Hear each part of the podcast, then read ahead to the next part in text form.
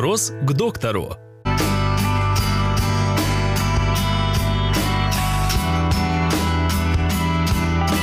Как подбирать скороговорки для улучшения произношения? На что обращать внимание? Скороговорка – это короткая фраза, это маленький текст. Скороговорки очень, хорошо, очень хороши для улучшения речи как ребенка, так и взрослого. Э, но опять-таки нужно знать, как э, учить это ребенка.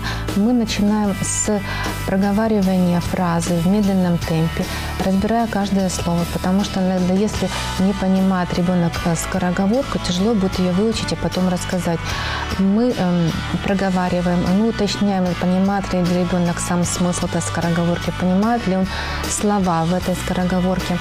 А потом мы учим медленно, потом постепенно-постепенно наращивая темп речи ребенка. Существуют скороговорки, которые для улучшения произношения, соответственно, а есть скороговорки, которые улучшают и помогают нам автоматизировать поставленные звуки. И, но здесь нужно очень хорошо посмотреть, если у ребенка э, все звуки правильно поставлены. Если, например, у ребенка нет звука «ш» и «ж», мы не можем давать скороговорку, в котором присутствует очень много этих звуков. То же самое, как со звуком «ры». Если ребенок не говорит и неправильно, или либо неправильно говорит звук «ры», давайте ему скороговорку про грека через реку. Это будет нелогично, потому что мы либо закрепим неправильно звук, либо он будет мучиться, говорить неправильно, и звук у него не выработается. Очень часто у родителей есть такое мнение, что если он будет говорить такие скороговорки на звук «ры», появится «р». Ничего подобного. Звук нужно поставить, а потом его автоматизировать в скороговорках, чистоговорках. Это очень помогает, действительно.